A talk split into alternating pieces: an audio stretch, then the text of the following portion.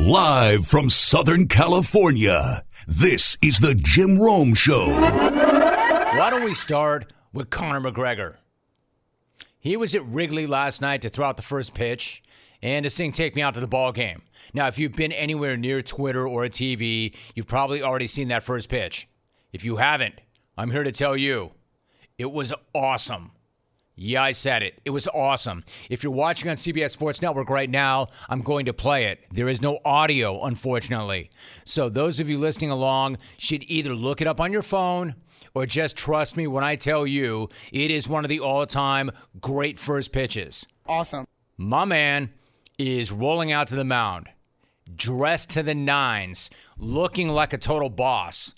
Because, of course, my dude David August hooked him up.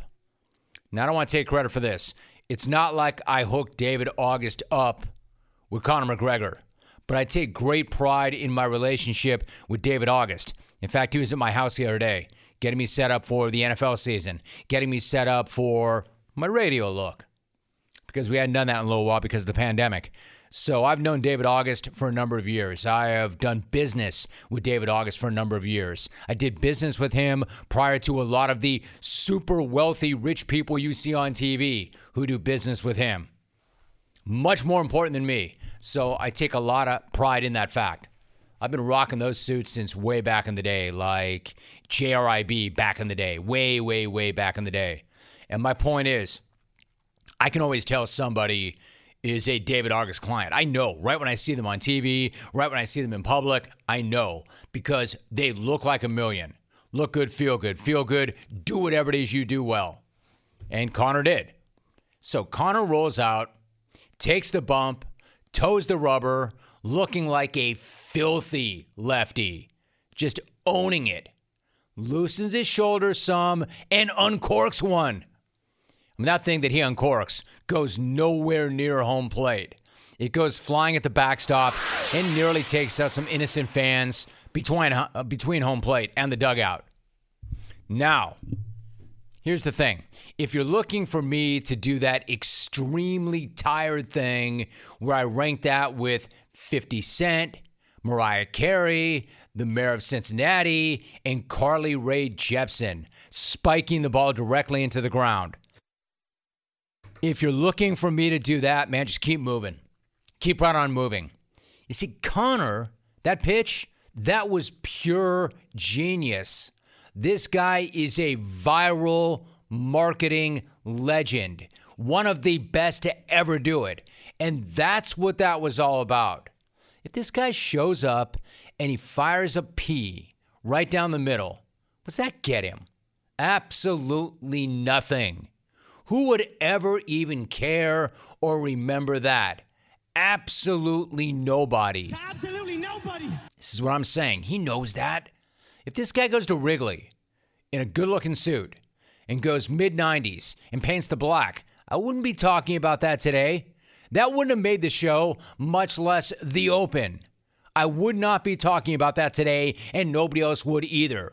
And you know he hates that. Just as you know He's not having that. Instead, he shows up and he pretends like he's trying to hit the catcher's glove, and he damn near throws it out of the stadium altogether. And he gets retweets, and he gets likes, and he gets viral run like a boss. This is how you do it. You see, the old way of throwing out a first pitch is to actually throw a good first pitch. The new way and the best way is to throw a terrible first pitch. It used to be that if you showed up and you didn't throw a great first pitch, it was embarrassing. Now, if you throw a great first pitch, it's almost as embarrassing because nobody remembers it. Nobody. You want you want to maximize your exposure? Then you better throw something that hits the screen behind the home plate. Better yet, buzz an umpire. No, better yet, knock out some unsuspecting pedestrian's eye on the street. Conor knows this. He knows it. Check out the in game interview with him about that first pitch. Sitting now with Conor McGregor, who threw out the first pitch. Conor, I'm not going to waste any time. Your first pitch. Tell me your thoughts. the most devastating first pitch ever seen in the iconic Wrigley Field. So I say this pitch is a little high. You say it's perfect. well, the venom is there, the power is there. It's a little off accurate wise, but you know, I'm on the one leg. You can see me base uh, fully on the left leg that was just recently injured. I'm happy with that. I'll, I'll, I'll, I'll take that on board, yeah? Because you were saying that you really you call it the venom, the power. I say you call it velo, right? Yeah, but velo, yeah, well, if you could measure the power, I don't think there was much power difference between mi- mine and them out there. Just the accuracy is a little off, but just a little you off. know, I'm happy with it. It was either it was either lob it friendly, or you know, aim to take him off his feet. And if that was on target, we would have had a problem, I'd say. Does this dude get it or what? I mean, that's perfect. Perfect execution and then an even better explanation. Quote, the most de- did he sound like he was embarrassed this guy? He was ecstatic. He was euphoric. And I am even listening to him describe it. The most devastating first pitch ever seen. He's right. The venom is there. The power is there. And those are the two things that you want most of all. Trust me, anybody who has ever thrown out that first ball knows that. I know, I did it. I've been there. I did it in front of a huge stadium full of people. I did it at the old Jack Murphy Stadium way back in the day in San Diego. I'll never forget it. I came out of the dugout right before I took the bump. Janet grabs me and she says, and she's the most supportive person in the world. She says, and I swear, and I quote, Please, honey, don't embarrass the family. Yeah, thanks, babe. So I go out there and I hit the spot. Then I come back and she says, I am so proud of you. Yeah, but I knew better. I knew better. I didn't do my job. I knew my pitch lacked venom and it lacked power, just as Connors knew that he had it. that guy, does that guy sound embarrassed by that pitch? Of course not.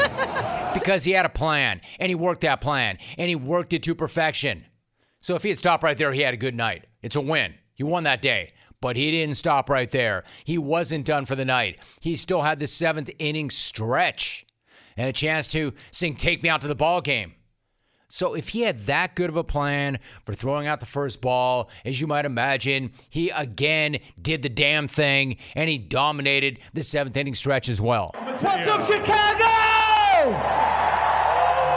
The mic is back, and so are the Cubs. Let's go, Chicago Cubs! I'm here with Mateo, here with Kieran. We're gonna sing the song. Let's go. One, two, three. Take me out to the ball game. Take me out with the crowd. Buy me some peanuts and cracker jack. I don't care if I never get back. So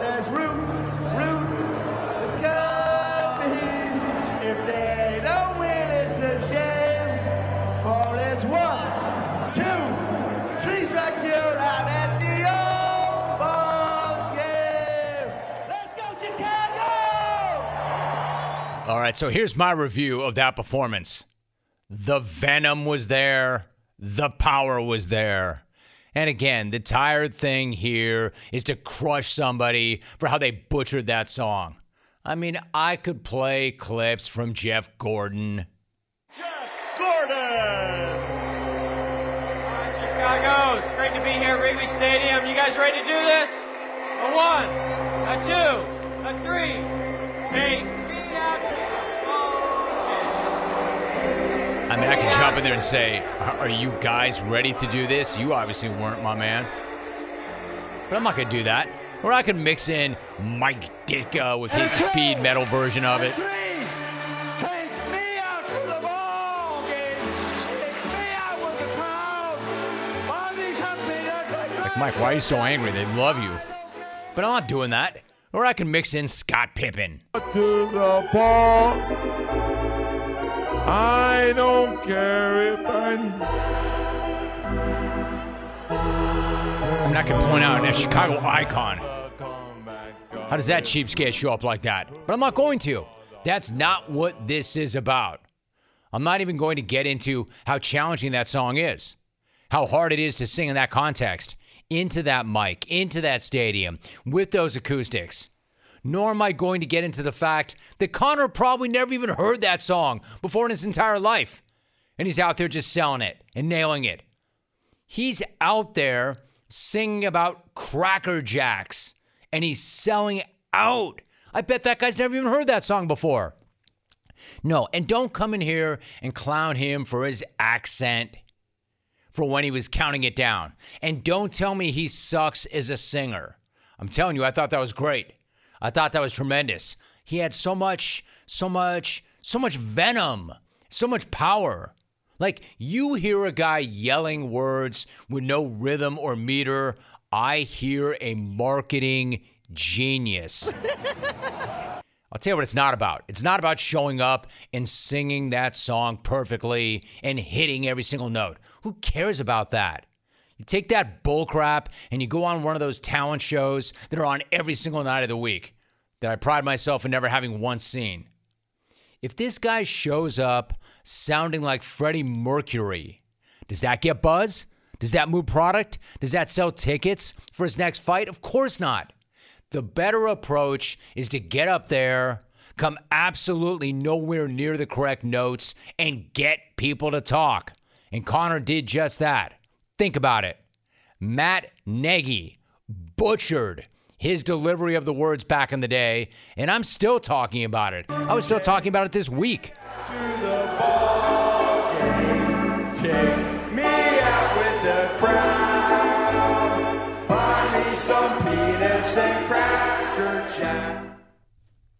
I'm still talking about that. He did the whole thing yesterday. The review on the field did, in fact, show that he said penis, but there was not enough evidence to overturn. Fact of the matter is, not only am I still talking about him doing that, I'm going to argue that that's the best thing that guy's done since arriving in Chicago. So nothing but, and I'm talking about Nagy. That's the best thing that guy's done since arriving in Chicago. That song. So, nothing but respect for Conor. He nailed it. The venom is there. The power is there. There are some things that Conor has done that I will never defend. I mean, some pretty despicable things, pretty reprehensible things. But I've got his back all day long on this one. This is the dude that at one time had the entire world looking at him, reacting to him, responding to him, eating out of the palm of his hand. Because that dude used to crack dudes and put them to sleep, and did so with venom and power. And he knew how to put on a show. Whether or not he can still do the former is questionable, but the latter is still intact, and I'm here for it because he just proved he can still win the day and the internet. So good job. Good job, Connor. Good effort. I wonder if on the way to the bump, I wonder if Connor's wife hit him with, do not embarrass the family. Because short of a pigeon flying on a direct collision course with Connor's first pitch, you really can't throw a more memorable first pitch. Hey. Maybe Conor's right. Maybe Connor was right the last time we saw him, and he was on the mat with a shattered foot screaming, This is not over. This is not over. Not the greatest look at the time. But I don't know, man. Maybe, maybe, maybe. Maybe if I'm Dustin Poirier, I'm not sure I want any of this smoke now. If you're like me, your weekend plans include kicking back and watching live sports. And it doesn't matter what sport you're watching, it's always fun to have a little action. That's why I recommend downloading the WynnBET app right away. Whether you're a recreational player or a serious handicapper, WynnBET is your ticket to every exciting wager, from straight bets to parlays, teasers, and any exotic proposition wager that you can dream up. The app is easy to use, and everybody knows Wynn is one of the biggest and best brands in the gaming industry. So get off the sidelines, join in on the action, download the WynnBET app on Google Play or the Apple App Store today, and put yourself in the game. Win with WynnBET. Terms and conditions at wynnbet.com. You have to be 21 or older and present in the state where play playthrough WynnBET is available. If you or somebody you know has a gambling problem, call 1 800 522 4700. We're going to get him in right now. Rex Hoggard is my guest. Rex, what's going on? Good to have you. I feel like this is what the Super Bowl must feel like to you and to, to, to guys who cover the Super Bowl, where the entire week just builds up, and at some point you just can't wait for it to start, and it just seems like it takes forever to get there because we're still two days away from the first tee shot, and it feels like we're right in the middle of it. Nailed it. Exactly, Rex. You're exactly right. That's why I got you on Wednesday, too. So it does get underway, though. You're going to have to suck it up, get through the next 48 hours or so. Gets underway on Friday at Whistling Straits. Like, how would you describe the vibe around the course? You touched on this, but what about the vibe around the course and around the sport in the build up to Friday? You gave me kind of the media build up. What about the entire sport overall?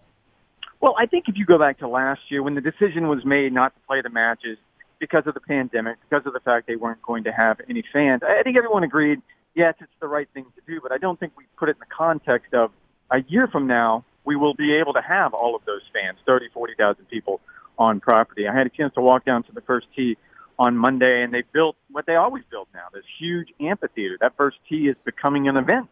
And golf, unlike anything else really in golf, maybe I guess Scottsdale would be the comparison, but it's such a big moment, and it's such an iconic moment for the game. And to have those fans back, and we've had fans back, and this isn't entirely new, but somehow this week, just the vibe coming off of property and having so many people sort of just soaking it all in again. It feels like, yes, that was definitely the right decision to postpone. Rex Hoggard is joining us. All right, Rex, what about the matchup? Europe has won seven of the last nine Ryder Cups and beat the U.S. by seven points in Paris three years ago. So, how does this year's teams match up against one another? Do you see any clear strengths or weaknesses or advantages? I feel like you could sit here and make, and they are, the U.S. team are a paper tigers again. I mean, if you look at world ranking wise, if you look at accomplishment wise, and what the players on the U.S. team have done recently, you would have to look at it and say they are clearly the favorites. And even Las Vegas has the U.S. team as a slight favorite. However, it always comes back to all those things you just mentioned. You would have to ignore, completely ignore history and the fact that Europe has won nine out of the last 12 matches. And it goes back to Paris where you pointed out the U.S. lost by seven points. It really hasn't even been close outside of a few outliers, I would say. Davis Love a couple years ago in 2014 would be one, and then Paul Azinger, what he did in 2008. Those are the only two really victories the U.S. team could point to. And I don't know, even with the new faces on the U.S. team and with a captain that's clearly engaged and he has a game plan, I still can't see how the U.S. can get it done. Mm. Rex Hoggard joining us. Really interesting, right? Like, before we even get to that part of it, Rex, I mean, the question comes up all the time, right? Before, during, and after every single Ryder Cup. But why is it that the European team not only wins, but has dominated this competition for so long? How do you personally answer that question? I thought Padraig Harrington, and again, I'm going to steal his words here because he does a much better job than I ever could. He was asked this exact question, and he immediately went back to Seve Ballesteros and what he did in the late 70s and early 80s.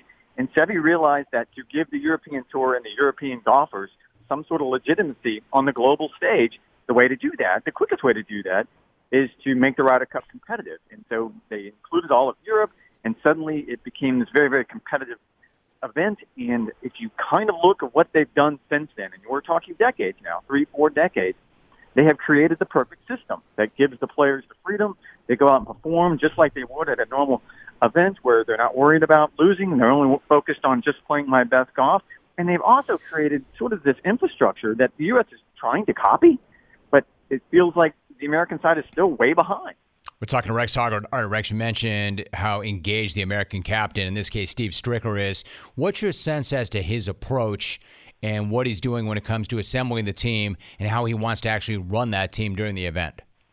Overprepared. That's all he's preached really over the last three years. If you think how long he's he's been a captain because of the pandemic, and that's what you've seen from the players. I mean, I don't know that many American captains could have talked the majority. Only one player skipped last week's scouting trip to Whistling Straits, and he got 11 of America's top players to take time off during what would, be, would have been a rare off week for them to fly up to Wisconsin and play two days of practice rounds and, and team bonding and everything else. And I think that's all because of Steve Stricker. There is such a level of confidence in him, and there is such a level of he is our leader, and we're going to follow him in lockstep. I probably not coming across sounding as if the Americans have much of a chance, but if they do, I say it's all because of Steve Stricker and the atmosphere he's creating around this team. Rex Hoggard doing what he does. He's getting us ready for the Ryder Cup. Rex, so what do you make of his picks, especially when it relates to birdies? I think he got exactly who he wanted. And six picks is tough. You talk to any captain, they'll tell you they don't want any picks. It's probably the hardest part of the job, if we're being honest. But Steve embraced it, and he knew what he was going to do with this golf course. He's setting this golf course up to be a track meet. There's going to be a lot of birdies. He wants cheers. He wants to take advantage of what he views as the American advantage, and that's aggressive play, long drives, uh, good iron play, good putting, all of those things. He wants to see very, very low scores, and, and I think that's what he's going to end up getting. That's certainly what he got when you look at his captain's picks. Maybe the only one that you would look sideways at is Scotty Scheffler, and he's really quick to point out that Scotty Scheffler was seventh on tour last season in birdie average. So he got exactly who he wanted. I mean, Rex, youth, right? He picked four rookies, which when combined with Collin Morikawa and Patrick Cantlay means that half the U.S. team will be rookies, and the average age of the Americans is more than five years younger than the Europeans. In your mind, how significant is that? I think it could be significant. Uh, the fact it's a home game certainly helps, and I think that gave – Stricker a little bit of leeway. Not only a home game, but let's face it, it's going to be a wildly partisan crowd. Normally, you get a handful of Europeans that at least come and try to make a show of it. We won't have that this time around because of tra- travel restrictions, so that helps out Stricker and those younger players, and it's relative. When you start talking about rookies, I don't know that anyone is going to look at what Xander Schauffele or Patrick Cantlay have done and said, yes, they're clearly rookies. But the one stat, and you just put out some really good ones. The one that stood out to me is the entire U.S. team has a combined 12 starts in these matches. Lee Westwood alone is making his 11th start in these matches. So you get an idea of how much Padraig Harrington on the European side leaned into that veteran experience, and he wants to make sure he rides those horses the way they've always done the last few decades. Whereas it seems like Stricker really wants to turn a new page, and it could work out. We're talking to Rex Hoggard for a few more moments. I'm trying to get as much information as I possibly can before the event. Hey, Rex, you've got a piece up on golfchannel.com about the role that COVID is playing, especially as it relates to the second envelope for Sunday. For those who don't know, what is the envelope about, and then what is the second envelope all about? Yeah, the envelope at the Ryder Cup and the President's Cup is always kind of weird. So what, what this boils down to is if a player gets sick or injured on Sunday when all 12 players are playing, there's obviously would not impact Friday and Saturday's play because you have always have four players sitting out, so you could sub a guy in. So only on Sunday, if someone on one of these teams gets sick or can't play for whatever reason, the person in the envelope is pulled out of the match, and that, that match is considered tied, and they just have the point essentially. Because of COVID, and because of the chance that you could end up with not just one but multiple players catching COVID because they're on a team, they're close together. There's actually three names in each envelope, and you could end up with a scenario where you could have three players who wouldn't have to wouldn't be able to play, and so the other team would have to sit three of their players who were in the envelope. They would have both of those points. Where it, where it could possibly get interesting or uh, unfortunate is if you had more than three players, and they still haven't made a decision on exactly where they would need to draw the line in case there was an outbreak. Now, I'm very confident that's not going to happen. They have created a very tight bubble around both teams this week, and I'm pretty sure they know what they're doing after a year and a half of playing through a pandemic. But it's certainly something they've thought about. You bet. Rex Hoggard joining us. Rex, before you go, I've got to get your thoughts on the topic of Brooks Koepka and Bryson DeChambeau.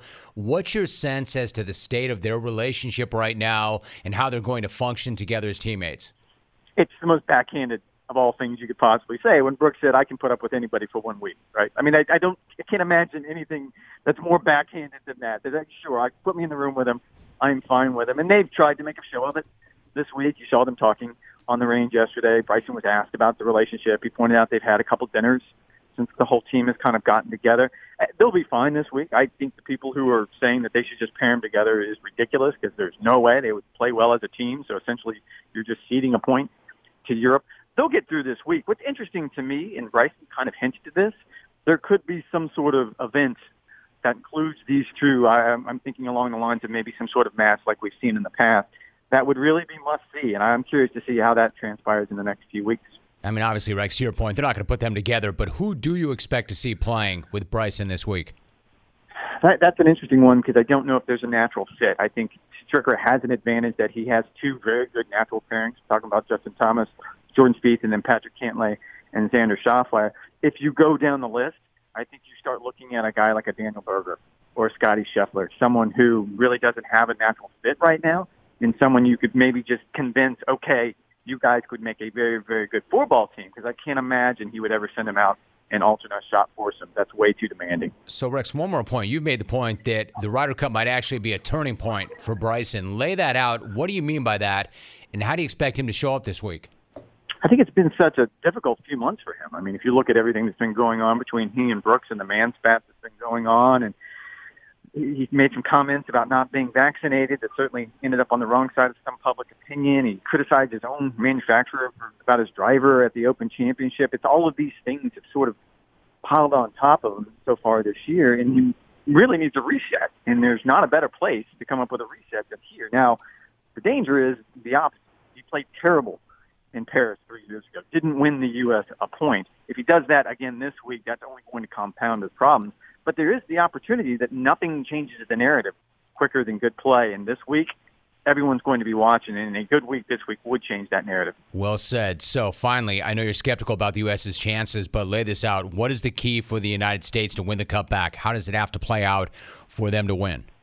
I just had this conversation with Paul McGinley, of course, the famous European captain. He works for Sky Sports now, and I kind of asked him the same question, and he said, "Foursome." I just said how how difficult alternate shot is if you look at the Americans' records in foursome play in this event, it is abysmal. It is, they simply cannot win those matches. And I don't think it's a secret or, or by accident that Steve Stricker starts on Friday morning with foursomes. I think he knows as well as anyone that his team has to get off to a good start. They don't have to win the session. They just can't go down 4 early because there's no coming back from that. He is a golfchannel.com senior writer. And again, NBC Sports is all over it. They've got comprehensive coverage of the 43rd Ryder Cup from Whistling Straits this weekend across NBC Golf Channel and Peacock Live coverage getting it away on Golf Channel Friday at 8 a.m. Eastern. Rex, have a great week. You're almost there. Great to have you back, Rex. Appreciate it. Thanks, Jim. Thanks. Hey, let me ask you something and tell me if this sounds familiar. You've got one device that allows you to catch the game live, another one that lets you stream your favorite shows, you're watching sports highlights on your phone, and you've got your neighbor's best friends log in for the good stuff. Well, let me tell you about a very simple way to get all that entertainment you love without the hassle and a great way to finally get your TV together. It's called DirecTV Stream, and it brings your live TV and on demand favorites all together like never before before so you can watch your favorite sports, movies, and shows all in one place. What that means is no more juggling remotes, no more need to buy another device ever again. And the best part, there is no annual contract. That rules. So get rid of the clutter because clutter's the worst. Get rid of the confusion and get your TV together with DirecTV Stream. You can learn more at directv.com. That's directv.com. Compatible devices required. Content varies by package. What's your beef? Not all beef jerky is the same. Old Trapper's original old fashioned teriyaki, hot and spicy and peppered, all come in four ounce bags so you can sample different flavors to find the best one for you. Ask for Old Trapper by name because no other jerky compares Old Trapper. What is your beef? If you're watching on CBS Sports Network, there it is to my left, the famous giant plastic tower of beef. I'm looking for your beefs on the phones 1-800-636-8686 you can get through right now and i will get you on the air with a beef. Or you can hit me up on social media on twitter at jim rome. I will even start you off with a personal beef. I got beef and this is something that happens fairly frequently. When i come to work in the morning it is dark. It's still night. And I'm trying to get to work. I've got a whole process where I got to get in, got to get in, got to get in, got to be on time, got to start, you know, fired up got my caffeine, ready to roll. There's always that one a hole. Not always, but I'm going to say once or twice a week where I'll be on the freeway. And I hate to jinx this, but I literally have never had a ticket in my adult life. And I'm proud of that fact. So I'm careful. There's always that one a hole, though, who's got the one of their headlights out. And if that car is far enough back, what do you think it is? You think it's a cop, of course. So instead of barreling down the highway at 85 to get to work, I think I'm smart. I think I've picked up a motorcycle cop back, you know, half mile back. So then I'm on the brakes and I'm just driving at 58, minding my own business, not going to get caught, going to keep my record intact, only to find out it's some a hole with a headlight out who hasn't fixed it. Hey, idiot, it's dangerous. It's irresponsible. You're going to get a ticket, and you have the rest of us thinking you're a motorcycle cop, man. fix it. dangerous. That's my beef. All right, Wells in the 360. My beef is with CJ in the Bay. Dude just needs to go away. He is worse than Matt in LA. Please quit for good today. And all the clones will cheer, hooray. hooray. I don't know, Wells. You you saying that somebody's the worst ever, you know, if it were somebody else saying it, maybe. Rome, my beef is with people who eat their corn on a cob typewriter style. You're 35 years old and eating your food like a toddler. Zach in Philly. Good job, Zach. I like that. That's good. Ed Wisco Baron tweets Hi, Jim. My beef is with Leaf Blower Guy, the dude with two primary missions. One, to spray debris on my freshly washed ride as I drive by, and two, to show up at my neighbor's house at 7 a.m. on Saturday to blast me from my slumber. I've kind of covered the leaf blower as being the worst invention ever, but I feel ya. Headley Stone, quote, I got beef with players that celebrate a broken up pass like they just won the Super Bowl when their team is down 48 25. Pancho Villa tweets Hey, Jim, my beef is with. No, actually, it's Hi, Jim. Rex here. Here's my beef. Why do they call it taking a dump when you're not actually taking it anywhere? Shouldn't it be leaving a dump? Good one, Poncho. And Mark Moda, quote, My beef is these bright green plastic kid signs telling me to slow down on every block. Hey, how about telling your kids to stay the hell out the damn street? Quigs, 1225. Hey, Jim, my beef is with Kia drivers.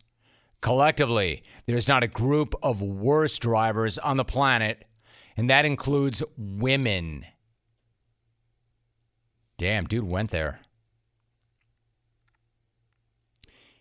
At Eagle Flyers tweets Hey, Jim, it's Mike McCarthy. My beef is that there's not enough beef anywhere. Whenever I need it, which is always, there's not enough. I thought Dallas was beef capital of the world, yet I'm constantly searching for more beef.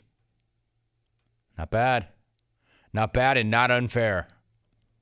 Nick Jansen, quote, My beef is with my idiot coworker leaving seven seconds on the microwave. Hey, loser, I bet you never return to your VHS tapes rewound also.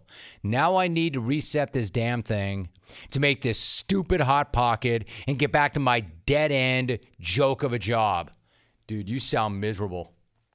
I feel you though, Nick. I agree with you. Come on, man. We sh- it's it's communal. It's a community microwave. Reset that thing.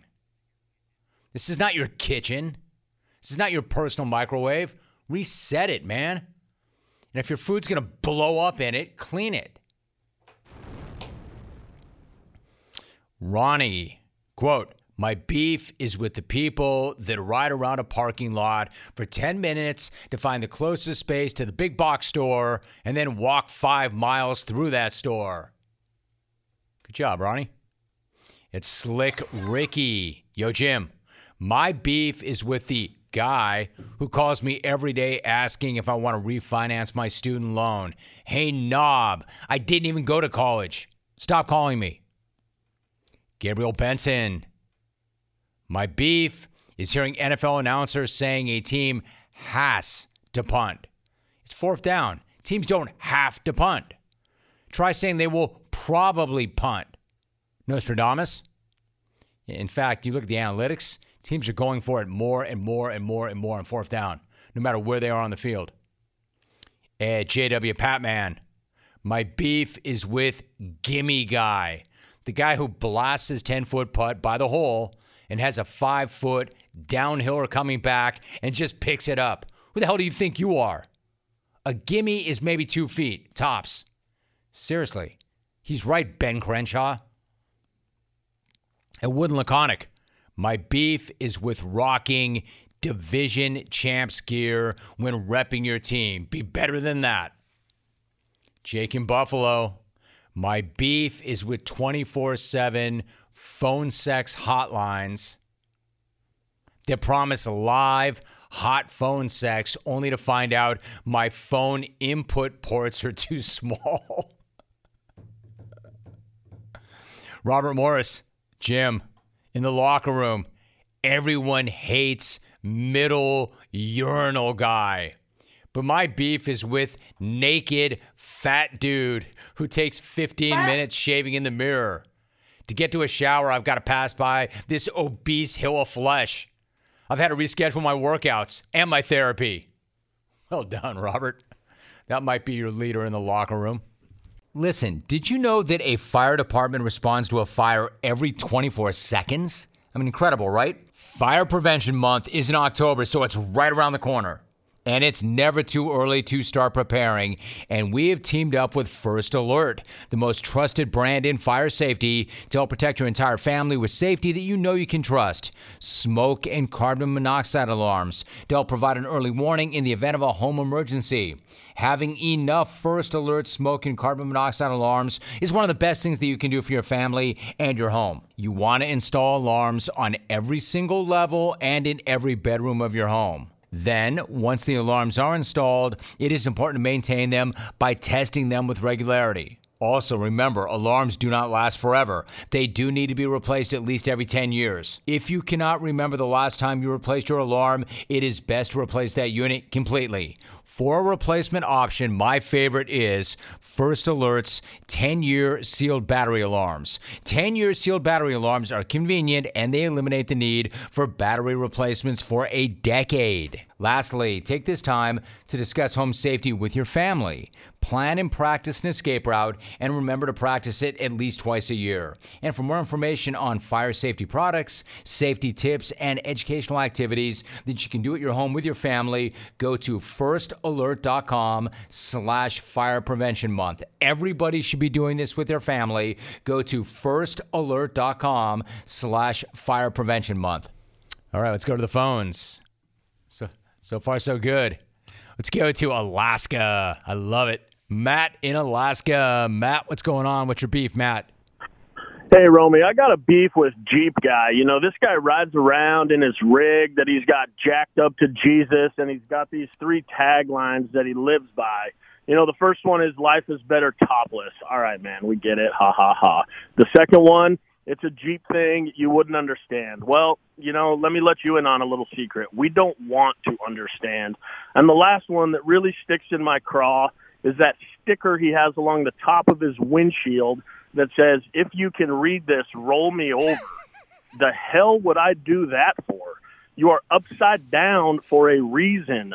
I'm going to put a little space between myself and you before you are quote unquote rolled over and mobile again.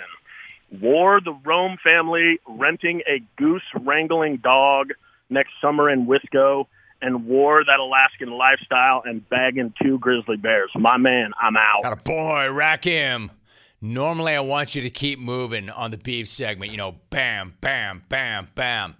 That was a good phone call. That was a good phone call. Nice job, Matt. Well done. Let's go to Snowbird. This guy's no stranger to the program. Mike in Snowbird. Mike, what's your beef? Hey, Jim, everybody who flies through the ATL shares my beef. You land at gate A1 and your connector is at D90, 20 miles away. The guy who schedules this is a butthole. Come on, it's all Delta. Why can't it be closer? My man, nice job, Mike. He's right. That's a big airport. Hey, Al- Alvin. Urgh! Hey, uh, unnamed member of the XR4TI running the board. Add that to your butthole mix. Or to Alvin's butthole, butthole mix. That's a big, big airport, the ATL. 1 800 636 8686. Let's go to San Diego. Jay. Good to have you, Jay. What's your beef? Jay, my Jim, my beef is with the San Diego Padres being 98% chance to make the pod, uh, playoffs last week and 1% today. I'm out. I hear you. It's been a tough year. It's been a tough, tough year. That year has not gone the way as planned or as expected. You know I'm coming here on the beef segment. Let's go to Omaha, Nebraska. Kathleen. Kathleen, what is your beef? Alter Ego, another singing competition. Just great. And they're competing as avatars. There's only one avatar that matters, where Swedish German baby boy is Johannes is the frontman and songwriter, and they are the only avatar worth knowing, and the king welcomes you to Avatar Country. You got it, Kathleen. She loves baby boy Johannes, doesn't she? Kathleen, there's still nobody like her. I'd call her a unicorn, but that's not really true. But there's nobody like her. Let's go to Lincoln, Nebraska. Nick, good to have you, Nick. What's your beef? My beef is with elementary school fundraisers. You just hit me up for 200 bucks on the plant sale, and before my check even clears, you're trying to hit me up for the readathon for my kid. Hey, PTO, maybe give it a minute. Not to mention, you want me to hit up family members to donate money for my kid to read in their own room. What's that about, Rome? Appreciate you. I'm out. Appreciate you too, Nick. I got one. And this one hits close to home because my wife is somebody who's super, super active with the schools and with the baseball program and public schools. I mean, this is what she does. My beef is with you parents that do not contribute to the baseball or football fund when the rest of us do, and we got to pick you up. Yet you're more than happy to take part in everything that our kids do, but we're paying for it and you're not. I understand. Times are tough. However, we're all doing it. So why aren't you? And and if in fact times are tough and financially it's too big of a commitment, there are other ways to help out. Contribute your time. Volunteer your time. Ask, ask, is there anything that we can do to help out because it's kind of hard to write this check. We're having a tough time right now, but we're having a good experience. Our son or our daughter getting a lot out of the program. Can we help out another way? Rather than doing nothing, sitting on your hands, and most of all, not paying like the rest of us. Wow. I bookended with beefs. Hey, you want to hear something amazing? Discover matches all the cash back that you earn on your credit card at the end of your first year automatically, with no limit on how much you can earn. Now, how amazing is that? In fact, it's even more amazing because of all the places where Discover is accepted. 99% of places in the U.S. that take credit cards, that's where. So when it comes to Discover, get used to hearing yes more often. Learn more at discover.com slash yes. 2021 Nielsen Report. Limitations do apply. He is Dana White. Dana, really quickly before we get to the card, how you doing, Dana? How is your life right about now, and how you feeling on Wednesday of Fight Week? I feel good. Everything's good, buddy. Uh, um, you know, always have to deal with some uh, some problems here and there, but everything's been pretty good. Yeah, exactly. Which let me get to one of them, and maybe it's a problem, maybe it's not. The card, Dana, is loaded. Normally, I would start at the very top with the championship fights, but I got to start with Nick Diaz and Robbie Lawler. It's a five round rematch of a fight, Dana, that took place 17 years ago. There's always excitement when there's a Diaz fight, and now there's news. And I don't know if this is one of the problems you're talking about, but Diaz wants to fight at 185 instead of 170. Where do things stand with that right now? Yeah, it's good. So Robbie Lawler flew in last night. He obviously wasn't happy about it, um, you know. But Robbie's a gamer. Robbie's a fighter, man, and uh, he's going to do it. So those guys will fight on Saturday night at 185 pounds. All right, so you're going to find a way to make that work. In your mind, how much does that change things for both of them? I think it's, it makes it a better fight, to be honest with you. Like you said, 17 years ago, this fight happened. These guys are, uh, are a lot older, and, and cutting down to that 170 pounds, uh, you know, takes a lot out of you. These guys are going to come in fresh. Ne- You know, neither one of them are going to have to cut. Dana, what do you expect? I mean, do you have any idea what to expect from Nick? It has been six years since he's been inside a UFC octagon. Any idea what to expect from him when he gets there? Um, oh, and by the way, Robbie Lawler landed in Vegas at 82. Hmm. So, Okay. uh, yeah, no. So uh, I don't know what to expect from Nick Diaz. You know, the one thing that I do know, you know, I don't know what he's got left or or, or up, but you know, he and his brother are fighters, man. These guys, there's going to be. Listen, the BS isn't done. There, there's more coming this week, and uh, the one thing that I do know is that they'll show up on Saturday and they'll fight. I love these guys. I absolutely love these guys. I, I don't have to do business with them like you do, Dana. I can see where some days are probably better than other days, but man, there's something else. I mean, what's to say about both these guys that 17 years later, they're still looking to fight each other? I understand that this is what fighters do, but 17 years later, they still want to fight. What's that say about both of them? Yeah, listen, I mean, doesn't even need to be said about either one of these guys. Nick Diaz and Robbie Lawler are two of the baddest dudes to ever participate in combat sports. Dana, one last thought about the two of them. Like, what do you remember? They they met at UFC 47. That was a Tito Ortiz Chuck Liddell card. What do you remember about that first fight? Um, first of all, Robbie was coming in with a lot of hype at that time. You know, Nick Diaz was known, but not known as uh, uh you know like he is today. And uh, you know that was one of the one of the one of the defining fights uh, in, in both of their careers. And uh, you know, you know what's crazy about Robbie Lawler? I can't remember. I found that kid when he was either 18 or 19 years old, and I, I, I liked him. I thought he had potential. He ended up becoming a world champion, and he's still fighting in the UFC today. That Pretty am- crazy. That is amazing. Dana White joining us. So, Dana, if that card only had a Diaz fight, it'd be worth the money. But in addition to that, you've got Volkanovski defending his featherweight belt against Brian Ortega. After they coached against each other on The Ultimate Fighter, what is your sense as to what each guy thinks of the other guy? Yeah, I, I think that when you when you do a stint on the Ultimate Fighter, you know, you already don't like the guy that you're fighting, or you know, you you you don't, you don't love him. He's not your best friend. Then then as you're with him day in and day out, they start to get on your nerves, and by the time the end of the season is over, you just can't wait to punch the other guy in the face. So. uh I think that's exactly what happened with Volkanovski and Ortega. And either way, with or without the Ultimate Fighter, these are two of the best guys in the world, um, and I expect this fight to be an absolute war. Dana White's joining us. To, to that point, Dana Volkanovski has got a 19 fight winning streak, 19, and has back to back wins over Max Holloway, where he won the belt and then defended it. So, does he get the respect that he deserves, or does he still have more to prove? Yeah, it's, it's one of those things for a guy like Volkanovski because the uh, Holloway fights were so close, and you know, yeah, people thinking that oh Holloway won that fight or whatever. The thing is, it, you know, he's just going to have to keep picking guys off. You know, when he gets to Holloway twice, if he beats Brian Ortega, then he's got Yair Rodriguez coming. I, I mean, after a while, it's, it's like Kamaru Usman. In my opinion, right now, Kamaru Usman is the pound for pound best fighter in the world. All right. I mean, if you look at what this guy has accomplished, beat Masvidal twice. Gilbert Burns, Colby Covington, Tyron Woodley, uh, Rafael Dos Anjos, Damian Maia, Leon Edwards. You know, he, he he's finally starting to get the credit he deserves and the respect. He's he's without a doubt the pound for pound best fighter in the world. I appreciate- So I think Volkanovski is probably going to have to take that same route. I appreciate those thoughts on that. Dana White joining us. What about Valentina Shevchenko looking for her sixth straight title defense after she won at UFC 261? You described her performance as being, quote, like a bleeping demon. What did she show you back in April that made you feel that way?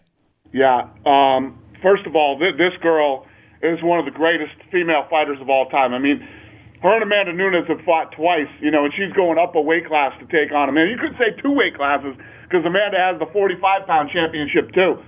Um, right now, her and Amanda Nunes are the baddest women to ever walk the face of the earth, and um, I'm excited to see. You know, Lauren Murphy's been on been on a roll, and uh, you know she's got eight wins by knockout and, and and one via submission. You know, for women at that weight to knock other women out is very tough to do. Lauren Murphy has done it, so we'll see what she can do against yes this this absolute savage Valentina Shevchenko. Yes, to that point, Dana, like I really respect Lauren Murphy, but to that point about Shevchenko, like is she in a way as great as she is, is she maybe the most underrated superstar you've seen in the game? Hundred percent. You're you're absolutely right, Jim. Dana White joining us. Dana Conor. I talked quite a bit about Conor McGregor today, man. I I, I, I know where this is going. No, dude, I loved it. I loved it yesterday, Dana. You know, there's sometimes, you, you know how it is. I'm probably, I, I will not speak for you. I will speak for me. There have been days where Conor McGregor was my favorite human being ever. There were days where I've been like, Conor, man, what the hell are you doing? Yesterday was one of the good days with Conor, man. I thought he was awesome from start to finish. What's your sense, though, as his next move as a fighter? Um, well, let, let me start here. You know how many times I've been asked to throw out a first pitch somewhere, and I'll never do it ever. Um, you know, just like all the guys that think they can fight, guys think they can go out and throw a baseball to home plate. It's a lot harder than it looks. Um, it, you know, this kid's got to heal up. Uh, I don't know how fast that leg is going to recover, and and it's basically going to be all about when can he start kicking again, and, and more importantly, when can he start taking kicks again. That will determine when he fights again. Dana, to the point, I don't know for you, I don't want you to think that I had a different take on it. I thought that first pitch was great. I loved what he did. My point is, if the guy hits the glove, nobody gives a damn, nobody talks about it. But because he threw it out of the stadium, he went viral, he got his retweets, everybody's talking about it. It was brilliant. And to your point, I have done it, man. It is much harder than it looks. It is much harder than it looks. Let me ask you this. You you're a boxing fan from way back in the day. I know you love that sport still yet. However, what do you make of celebrity boxing events. Is that a good thing or a bad thing for the sport? I don't. I don't think it's good or bad for the sport. I, I don't think it's either. I think that there, there's always going to be a market for that. There's always going to be, you know, a couple years ago when when when Justin Bieber called out Tom Cruise, everybody was asking me about that. I mean, imagine if Justin Bieber really fought Tom Cruise. It would be the biggest pay-per-view of all time. There's always going to be a market um, for those type of fights, but be prepared. When you see it, it's going to be the shittiest fight you've ever seen in your life. Okay, it's not going to be good, but but people are interested in it. Dana White, my guest. Obviously, Jake Paul has figured out this formula, exactly what you're talking about. And of course, he's been talking about you. A few weeks back, he said, quote, I think it ends with me running into him in a club in Vegas and knocking him the bleep out, end of quote. Dana, you saw that. What is your reaction to that? Yeah, my reaction was it makes sense. I'm I'm, I'm 52 years old, um, right in the age demographic of guys he likes to fight. Washed up 52 year olds. It, ma- it absolutely makes sense. Dana White joining us. All right, UFC 266 is going to be a big one. It's live from Vegas. It is Saturday night. It is exclusively on ESPN pay per view. You've got Nick Diaz fighting. You've got Volkanovski and Ortega. It's going to be a great one. Dana, so good to have you back, man. Have a great weekend. You too, buddy. Dave Roberts is my guest. Dave, it's so good to have you back. How are you? Romy, what's happening? Uh, I'm doing well. Just uh, hanging out in uh, the great town of Denver. Got good weather and ready to play a ball game tonight. I love it, and I appreciate you doing it too. So you're coming off an extra innings win, Dave, in Colorado last night. Albert Pujols came up as a pinch hitter in the top of the tenth to single and drive in the eventual game winner. I mean, there's nothing, Dave, in this game you haven't seen, but I've got to ask, what was that moment like for you as a manager last night? You know what? I, I think it was really special, and I alluded afterwards. Uh, there might have been a beer shower uh, ensuing after that game with Albert. Uh, this guy is first ballot Hall of Famer, and uh, to be essentially a role player for for the Dodgers and embrace it. And so for me, I I got to admit I pull extra hard for him because I just want him to uh, have those extra. Lord knows he's had great moments, but I'll tell you right now, getting a hit to win a game, I think that uh, it's one of the highlights of in a long time for him. And he's even said that he's having more fun than he's had in, in quite some time. I think that's cool. Dave Roberts is joining us. Really cool. So, I mean, to that point, like, you could tell the, the respect and the love that he's already gotten from his teammates. Like, so what has he brought to the team, not just in terms of production, but in terms of team chemistry and being a good teammate? What's it like having him around? I think a little bit. I think for me, it's going to sound a little different, but it's humility. Um, you know, when when a guy comes in your clubhouse, I think the first tendency is to be a little standoffish and be respectful uh, of a player like Albert. But he's initiated. He made the first move to all of our guys, our coaches, and uh, showed a willingness to teach and help. And um, I think that right there, guys understood that man, you can have that softness, that humility, and still be a savage as a ball player. Talking to Dodgers manager Dave Roberts. So you and the Giants are locked in that epic battle for first. Last night the Giants rallied from three down. They beat the Padres. They stay in first.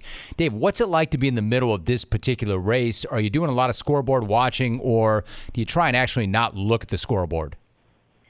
Yeah, you know, I'm guilty of, of scoreboard watching. I'll, tell you this: is that they've played a lot of games. We played at the same time, and yesterday we were ahead of them. So I got to make a point not to watch it in real time because I got to watch the end of the game, and uh, it was painful watching that game. So um, you do, and, and Romy, I think that's part of being in a pennant race. You know, you work hard to put yourself in a pennant race. So part of the joy is kind of watching, but you can't you know, you still got to be focused on the job at hand, and that's control what you can control. Dodgers manager Dave Roberts is joining us. They've got a game this evening. So the team went out and made that big move to bring in Max Scherzer and Trea Turner, both actually. What did that say, Dave, about the drive and vision of the organization to make a move like that and have those two guys brought to the team?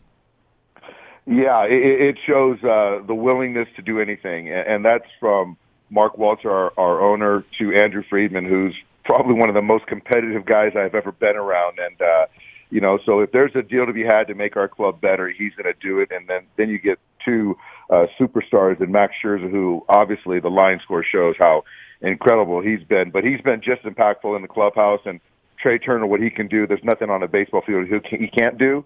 Um, so yeah, we got 11, 12 games left, Romy. It's going to be fun, but uh, I love our guys. Yeah, I think that's really interesting what you said about Friedman. For instance, like you, you were a high level athlete. You manage high level athletes. You've been around athletics and like elite athletes your whole life. What about the business side of things? Generally, guys who get to that high level are very driven, ambitious, they're bright. But you just called him one of the most competitive guys you've ever been around. Is that unusual to see a guy in that position that competitive?